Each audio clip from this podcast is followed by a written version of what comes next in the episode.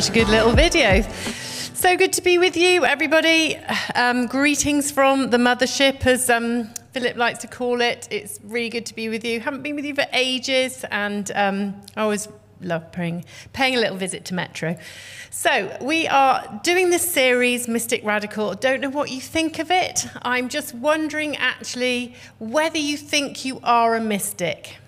Or what on earth is a mystic anyway? Do you kind of relate to that term?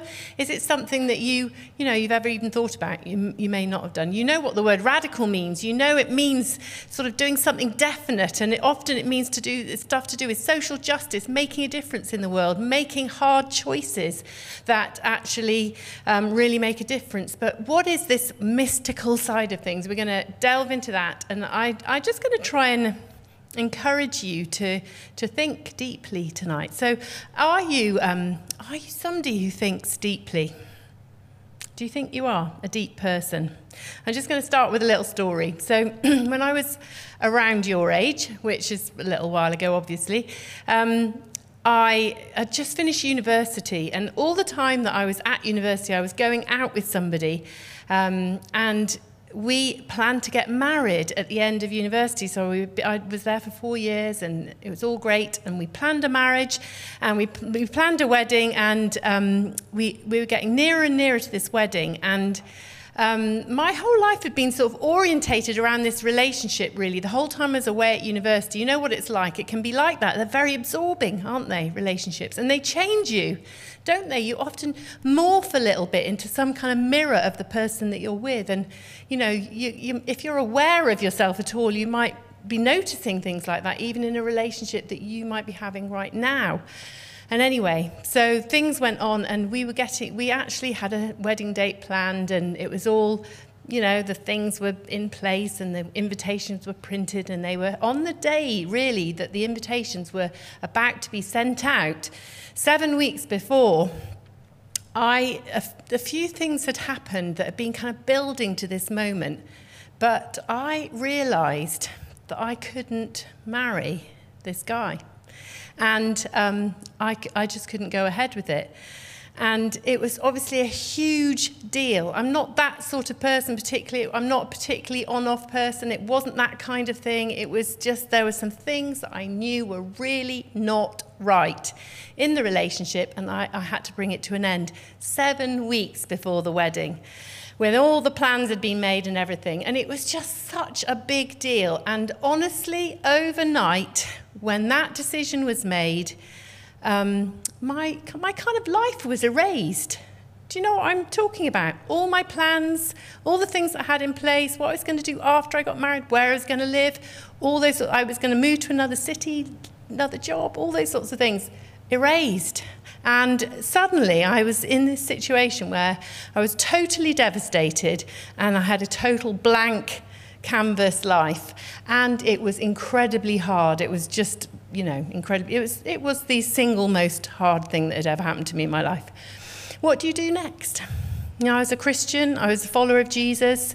Um, but, you know, as the relationship had gone on and probably compromised quite a lot, and like I was saying, I slightly morphed myself into a kind of, you know, a different version of myself than I wanted to be. And then all of a sudden, here I am, and I have to start again. And I kind of tried to really reach out to God. I tried to say, Where are you, God? and I would sit on my bed and I'd open my Bible. And I'd look at the pages, and there's just this white, black writing, just, you know, tears streaming down my face, wet pages, all that sort of thing. You know, the kind of thing. And, you know, it, it was really hard. And, um, a little tiny bit of me was able to see that God still existed and I might have a future. And I sensed that He was doing something, but I didn't know what. And it was really hard. And so, one thing I decided to do was um, I was at a bit of a loose end that summer. I decided to go on a mission with an organization, just go abroad somewhere. Where do I like? Italy, lovely. Let's go on a mission to Italy because that's just a great place to go to Italy. And so we went, and I went with this organization. We ended up in Tuscany, beautiful, in, um, on a mountain in Tuscany. Couldn't be better. That's right, Matt. And um, so we stayed in this derelict villa at the top of a mountain in beautiful Tuscany.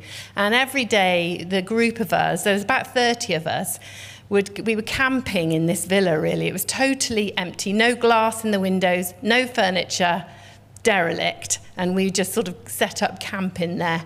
And every day we'd go down to the villages and do little you know things in the village talk to people do funny little dramas. I think they probably thought we were completely mad but you know there we were. And anyway the day that i was going to would have been going to get married approached and i was out there in that time august the 8th 1987 quite a long time ago and um, so that day came, the Saturday, August the 8th, and on that morning I woke up with a start. I can remember it at 6 a.m. And I thought, this is my wedding day. I'm supposed to be getting married, and here I am. Where am I in this derelict villa? And so I got up and I sort of gra- grabbed my trusty Bible and I went outside and I went out into the garden of this villa. And it was on this mountain, like I said, and I went up to the top of the garden, which was really high up. And at the top of the garden was a rock that you could climb up onto and sit and sort of get the perspective of the whole surrounding hills and valleys. And I sat there with my Bible open and thought, now what, God? Where are you? Are you real? Do you exist? What am I going to do? I've got absolutely nothing left. I don't even know who I am anymore. I compromise myself. I'm not quite sure. I really think you're there. I had been feeling that God was there, but I didn't know what. And anyway, I opened my Bible and it fell open, and I just read the first thing that I, that I had um, opened up to. It was 2 Corinthians chapter 1. It's one of the letters of Paul, the apostle to the Corinthian church. And in it, he just he says this. It starts, "Blessed be the God of all comfort, who comforts us in our suffering." And I just paused to acknowledge that I had felt the presence of God, and I began to feel this sense of comfort that God was real there's, there's a reality beyond the things that I was experiencing. It is there. Comfort, yeah, I've got that. I've had it. Okay, God, blessed be the God of all comfort. I see you. And then it goes on to say, who comforts us in our suffering so that. And I just read these next few words so that we can comfort others with what we have received from God. And as that sentence sort of unfolded in my mind, I sensed God speaking to me, not in a kind of, you know, megaphone way, but a strong internal sense of, I'm here and I'm speaking to you. You are going to come for others with what you are receiving. You're going to hand on, and I am crafting something in you that is for your future, for who you are becoming, and what you're meant to be doing with your life. And and um, so I just stopped and I kind of acknowledged it. I was shocked a bit because I felt like finally there was something solid happening. And I sort of went down the mountain and, you know, carried on the mission, went back to Bristol, start, restarted my, my blank life again. And, um, I signed up to do a counselling course and I became a counsellor and then eventually I became a teacher and then a church pastor and all sorts of things. And that's really been my, my journey. But I would say that was a moment I would say that was a mystical moment where there was something of the spiritual realm, of the presence of God, of heaven and heaven's purposes for my life, met me in the physical realm on a rock in Italy on August the 8th. And it was a blending of something spiritual and something down on the ground. And really, when we're talking about the idea of being a mystical radical, that's what we're talking about. We're talking about the reality that you, as a God follower, as a Jesus follower, maybe you as somebody who's spiritually searching, maybe that is your reality at the moment. You're wondering, is there more? Then you that the truth is is that all human beings are called into this mystical place, mystical engaging with the mysteries of God, but also it having a ripple out on earth around you, in your family, in your friendships, in your workplace. You are a mystic. If you are somebody who's spiritually searching or engaging and following God, then you're a mystic. Now, It's supposed to make a difference. Martin Luther King said this Every genuine expression of love grows out of a consistent and total surrender to God. Do you hear what he's saying there? If you can express love, if you're really genuinely going to express love on the earth, now we know what he did. His love led to his death, his martyrdom actually, but he led this brave, sacrificial life of love, trying to draw um, racism out into the open and showing it up for what it was and calling it out because he was not just a mystical person loving God, he was a radical who actually acted out, acted out his mystical faith. And he, he went on to say this, and I love this because he talks about this idea of soul force. And he says, To our bitterest opponents, and we know who they are, they killed him eventually. But to our bitterest opponents, we say, We shall meet your physical force with soul force. Do to us what you will, and we shall continue to love you. One day we shall win freedom, but not only for ourselves, we shall so appeal to your heart and conscience that we will win you in the process, and our victory will be a double victory because Martin Luther King understood that being loved himself by God meant that he had to love his enemies, and that that was a transformative power in the world. And that is what you are called to do. And whoever you are, you know, sometimes people think, you know, religion's a bit girly. It's kind of, you know, women like it better than men, and you know, men like the practical stuff, the women like head in the clouds. Not true. Sorry if that's a stereotypical idea, but it, it, in in the past, it has sometimes fallen to. You know, within the Christian church, a bit of division that the practical stuff and the, the souly people are a bit separate. But actually, you, whoever you are, whoever you are, whatever your personality type is, you're called to be a mystic and a radical, somebody who combines the spiritual with the practical on the earth. And so we're, we're kind of pushing through Psalm 84, as, as you know now, and we're just going to read it again, and I'm going to draw out three things that I think might help you to become a mystical, radical person. And they're not, um, read your Bible more, by the way pray more, don't do bad things. All of those things are important, but that's not actually it. There's a posture, an internal posture and position you've got to adopt if you really want to have a deep life. And just before we go on to say this, I've got to say actually that actually psychologists have recognized that you can, you can recognize the traits of shallow people and deep people. There are such things, people who are shallow. And the shallow traits are people who don't really think deeply, who just are obsessed with the appearance of things, who often don't live authentic lives because, for whatever reason, it may be fear, it may be good reasons, reasons that have come from their past. But, oft, but there is a tendency in the human psyche to stay shallow and just avoid. You know what I'm talking about. You know when you don't want to face something and you just get on the computer and watch something just to escape. You know, that kind of lifestyle is easy to go for, but psychologists recognize that there are deep people in the world, and deep people look for meaning, they look for depth.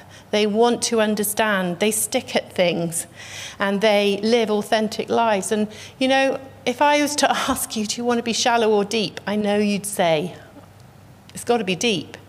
So, how can we do that? So, Psalm 84 give, will give us a few little hints. So, let's read it together. And I said in the other service that, you know, you've got to pay some respect to these Psalms. They may seem to you like some, you know, funny little poem from, from the middle of the Bible, but this is a 3,000 year old poem prayer that has stood the test of time and it's been read in prisons and cells and you know, it's been read all over the place. Martin Luther King actually made notes on this psalm when he was in jail. So let's listen to it and see if we can kind of get hold of some of this mystical prayer. How lovely is your dwelling place, Lord Almighty. My soul yearns, even faints, for the courts of the Lord. My heart and my flesh cry out for the living God. You know, if you don't feel that, that's fine. But you've got to recognize it as a call to that reality that it's possible to feel that for you. Even the sparrow has found a home, and the swallow a nest for herself, where she may have her young, a place near your altar, Lord Almighty, my King and my God. Blessed are those who dwell in your house, they're ever praising you. Blessed are those whose strength is in you, whose hearts are set on pilgrimage. As they pass through the valley of Baca, they make it a place of springs, and the autumn rains also cover it with pools. They go from strength to strength till each appears before God in Zion. And then the ending of the psalm says this Better is one day in your courts than a thousand elsewhere. I'd rather be a doorkeeper in the house of my God than dwell in the tents of the wicked. What is that prayer about and who was it? We don't even know who wrote it. But I'm just going to say there are three things in there that I just felt for you were, would help to sort of posture yourself in this idea of being a mystical person. And the first one is about the swallows and the sparrows. Why is he talking about those? What is the deal with them? Well, apparently, in the ancient world where the temples were. They were often open to the air, parts of them, and birds would nest in the sort of perimeters of the temple courts. And they obviously found a bit of a safe haven. Lots of stuff happened in temples, sacrifice of animals, things like that. And, you know, maybe there was just food and there was shelter and warmth. And maybe this person who wrote this prayer, this mysterious person, looked at it one day and just found their attention drawn to the swallows and sparrows and found themselves thinking, wow, to live in the courts of God, yes, that resonates. Something deep in me says yes to that. I'd love to live in the courts of the temple. That must be amazing. Well, to be honest, it's really not. It's not a cute picture of birds nesting and it all looking sort of, you know, great and everything. The reality is, is that it says this, Psalm says that these birds are nesting near the altars of God. And what are the altars? The altars in the, in the temple courts, there were two altars. And the first altar was in the outer court, and everyone who came to the temple had to pass this altar. And it was the altar of sacrifice. It was a bloody place because everyone who came there, past that altar, had to bring an animal to sacrifice. And that animal would die on the altar, probably with squealing, and it's probably quite unpleasant. And not something that we in this age particularly relate to, but it was normal life in those days. Because, and one of the things that, that that sacrifice was about was recognizing, you know, the stuff in me that has brought death into me, that's got the flavor of death about it. I do stuff, I lie, I cheat, I reject people, I keep people on the outside. I don't do, I don't hold to my beliefs. I don't do the things that I said I would do. I'm weak, I'm shallow. And, you know, to be really honest, I do things that I would rather no one ever knew about. Every single one of you apparently has got at least five secrets you've never told anyone and you don't want anyone to know about. And that first altar, the blood sacrifice altar, is the altar where you come up against yourself and the reality, the darkness within. And you have to face it. You cannot go into the temple courts unless you go past the first altar and you make a sacrifice and you recognize, I'm a sinner and I need to be cleansed. Uh, and, and if I don't, then I'm carrying death around with me. And the second altar is the altar of incense. It's in the inner courts of the temple. And on this altar are incense burners that are burning day and night forever. They never go out. And they're the symbol of the prayers, the communion, the mystical communion that human beings can have with God, a place of divine meeting, mysticism, mystery. But you can't get there unless you go past the altar of sacrifice. And then when you get there, it's a place of consecration. It's a place of surrender. It's a place of saying, uh, Do you know what? This place is holy, and you are God, and I haven't got anything that you need, but I need you, and I want to commune with you. And you're here because you're somebody who wants to commune with God. You're seeking some, a spiritual reality. You're longing for connection. And that's where you have to go. So these swallows and sparrows, the thing about them then is that they'd settled in a place between these twin altars of sacrifice and consecration. And so the first sort of posture of being a mystic really is choosing your defaults. It's kind of like saying, where am I going to settle? Where am I going to place myself in the world with all the things, all the opportunities, all the things I can feed on, things that I need for my provision? Where will I place myself? And these sparrows, these birds, had placed themselves not in a safe refuge, in a bit of a dangerous place, a place of constant disturbance.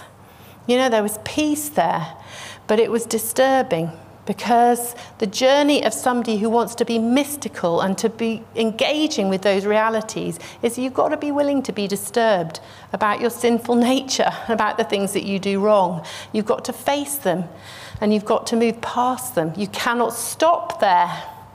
And many of us in this culture, we've got a culture that is sick in two ways.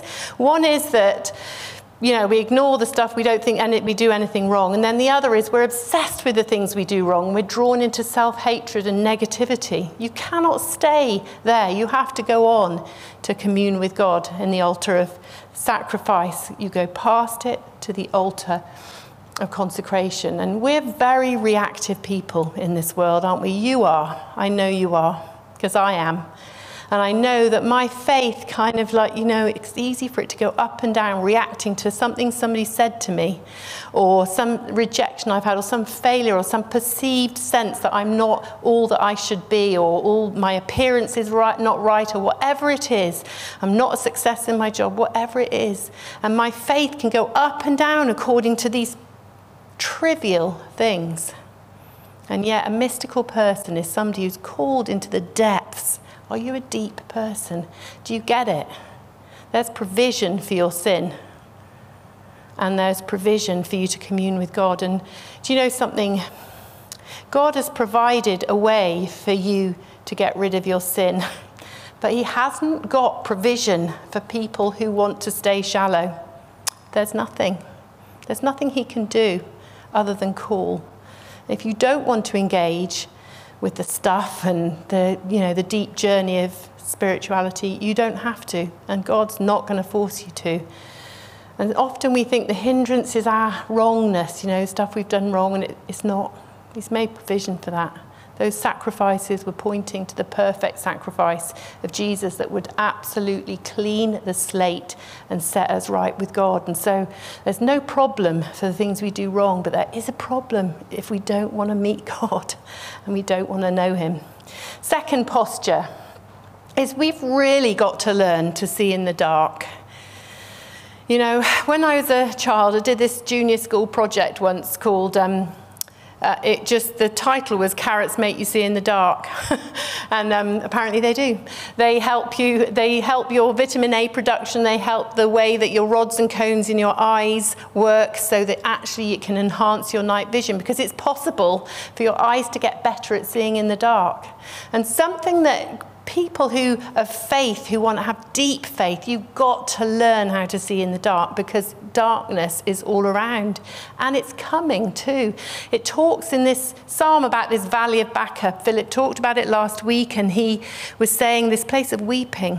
And you know whatever your experience of god so far at some point you are going to be in the valley of weeping. You are because to be human is to suffer some of you are suffering now, and it's really hard. You're already in the valley of weeping. You're very, very familiar with it. Others of you, it's great at the moment. But at some point, suffering will come into your life. And who knows what that will be? Who knows? But you've got to get ready beforehand and understand that in the valley of weeping, you've got to get your night vision on. You've got to learn how to see in the dark. You've got to draw into your reality stuff that you know is true, stuff that you can see with your spiritual eyes, because your eyesight will fail you. And, you know, on the hilltop that day in um, Italy, I saw something. I couldn't see anything in the physical that had changed, nothing had. But something in my spiritual sight had engaged, and I saw a little pathway, a tiny little pathway forward for me. I had to choose. And in the valley of weeping, it is a valley of decision making. You have to make a decision in the darkness whether or not to trust God. And so, seeing in the dark, it's often about trust. And you know, I meet up with people, I've met up with people now for 30 years to pray, counsel, those sorts of things, and hundreds of people in honest, honesty. And I feel like when I meet up with people, there's, there's sometimes you, you come across someone who, who is just absolutely determined. For some reason, something has settled like steel into them to have it, to have the full deal of what God wants for them. And not everyone is like that. But some people are. And when I meet those people, I can feel it the steel in their souls. and I can feel that whatever happens to them, they're going to keep seeing God in the dark. They're going to believe and choose to believe that God is good. Now, in the darkness, you know what it's like if you're afraid in the dark. If you have anyone have night fears or had a nightmare or woken up in the dark and everything is huge and weird and distorted. And you can, you know, in the morning you can wake up and think, oh, what on earth was I so worked up about? But in the darkness, things get distorted. And, you ha- and the reality is, in a dark place in the valley of weeping, we can find ourselves believing lies about ourselves, believing lies about God, believing lies about what God wants to do. And there has to be, if you're going to be somebody of deep faith, you have to plot your way through the lies because they'll come at you thick and fast. Can you believe that God is good all the time and He's always doing something in your life? He's always speaking to you. Do you hear that? He is speaking to you every day. He is a communicating God. And some of you think I'm a bit rubbish at hearing from God. Doesn't matter. He's speaking to you, and you can learn, and you can choose to press on and to find Him. There's a guy 500 years ago called John of the Cross who was a monk and he lived in a monastery. And he, um, he began to realize that this monastery had become a bit dissolute and the monks were not very monkish. They were kind of misbehaving and doing all sorts of things. And he started to call them back to more monk ish behavior. I don't know how you say it, monkly. Um, he tried to call them back to purity, and they were so cross with him that they locked him up in a little room with no windows. And it had a window in the roof, and it was sort of below ground. And he, they left him in there for months, and they just put his food in there and just had to sit in the darkness. And he would watch the sky change from day to night, day to night, day to night, week in, week out, month in, month out. And in that time, John of the Cross began to lose his faith. He lost sight of God. His, even his desire for God waned, and he just felt like this empty person, and he, he, he just lost it. And he came to this place where he just said, God, I got absolutely nothing left. I don't even want you anymore. But I kind of want to want you. And if you're there, are you there? I'm calling out to you. And it was like a moment of utter surrender. It wasn't like this Holy Spirit, Lord, I surrender to you, aren't I great? It was kind of like, I ain't got nothing left. That's it. And sometimes, you know, suffering is the only thing that'll bring us to that place. I'm not glorifying suffering. I'm just saying that sometimes it's only in that time of the valley of weeping where we start to realize how trivial some of the things are that we pursue in life. And so John of the Cross came to that place, and then in that place, he says that he, he writes about Jesus' presence suddenly filling this cell. And he met Jesus in the utter darkness, in that place of surrender. And he fell in love with Jesus again. And he wrote this line um, In the dark night of the soul, bright flows the river of God. And that's the promise. If you learn to see in the dark, is that if you can engage with God in the darkness, not just in the good times, but in the darkness, then you will see the bright flow of the river of God and it will come out of you into the world. That's how it works in you and then out of you. And that's what it is to be a mystical, radical person. And there's something about the nature of the pursuit that kind of gets you ready to steward whatever God wants to do with you in your life. And I know that for me, with that thing on the mountain, I kind of what had gone before, it prepared me to steward the destiny that God actually had for me. It prepared me in a way that nothing else would have done. And then finally, just to say that we've got to learn a way of looking, not just in the darkness, but we've also got to learn to look through things, not at them. You know how we're just really wired to look at things and then react and be affected by them, even just appearances. You know, we make judgments on people so easily, don't we? And we look at them and we, we sort of make a judgment. But actually, the, a, a deep, somebody with a deep faith has got to look through the external things to what is true and real. And I, I just want to challenge you to be truth seekers in the truest sense of the word, because you are going out into the world all the time. You're talking to people, you're working, you're studying, and you're being presented with a version of reality. And some of you are being taken in by it, and you think that is it and that that is the reality, how people are reacting to you, what you think of yourself, or those sorts of things. And yet, a mystical person learns to look through those superficial things to the truth and find it. So the Apostle Paul said this He said, We fix our eyes not on what is seen, but what is unseen. Why? Because what is seen is temporary, but what is unseen is eternal. And in a shallow culture, we're called to be people who can see beyond the surface to eternal realities. And I, I pray that for you. I hope that you are somebody who's got a bit of hunger for that.